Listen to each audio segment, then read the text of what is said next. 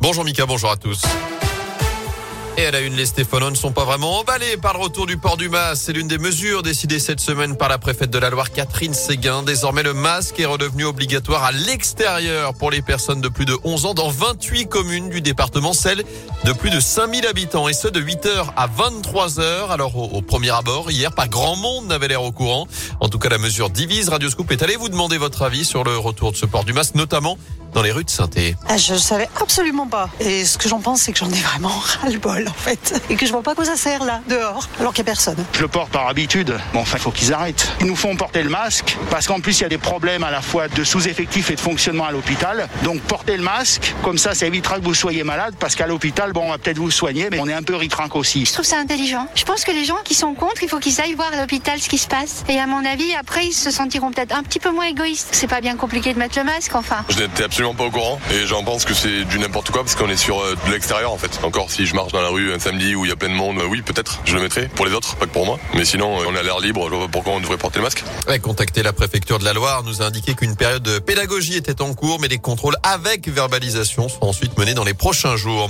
Dans ce contexte, c'est aujourd'hui qu'entre en vigueur le nouveau protocole sanitaire dans les écoles. Il est renforcé au niveau 3 avec retour du port du masque. Là aussi, même en extérieur, dans la cour de récré en primaire, les activités physiques et sportives sont aussi restreintes en intérieur et puis dès lundi, la limitation du brassage des élèves sera renforcée à la cantine. En bref, la tension monte aussi à Saint-Étienne. Une bagarre a éclaté dans la nuit de mardi et hier entre des soutiens et les opposants d'Éric Zemmour. Ça s'est passé dans le quartier de la Terrasse alors que des militants du candidat à la présidentielle collaient des affiches dans le secteur. D'après plusieurs médias, une vingtaine de personnes seraient impliquées. Il n'y a pas eu de blessés, aucune plainte n'a pour l'instant été déposée. Elle n'en voulait pas il y a encore quelques jours. Annie Dalgo propose désormais une primaire ouverte à gauche pour la prochaine présidentielle. La candidate socialiste en difficulté actuellement dans les sondages était l'invitée hier du 20h TF1, mais sa proposition a en tout cas été rapidement rejetée par plusieurs de ses concurrents.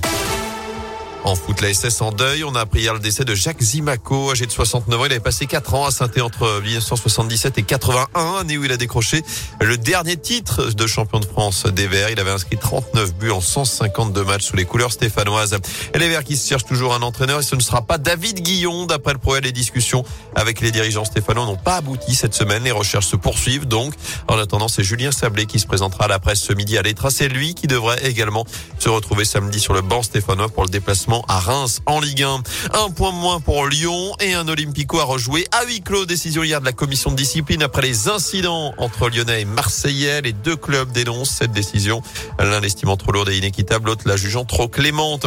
Enfin, il y aura bien deux clubs français en huitième de finale de la Ligue des champions. Après le PSG, c'est Lille qui a décroché hier son ticket pour le prochain tour en s'imposant 3-1 à Wolfsburg. Le LOSC termine même premier de son groupe. Le tirage au sort des huitièmes aura lieu lundi midi et ce sera sans le Barça, balayé 3-0 par le Bayern de Munich et reversé en Ligue Europa. Merci Gaëtan Barallon. Prochain scoop info dans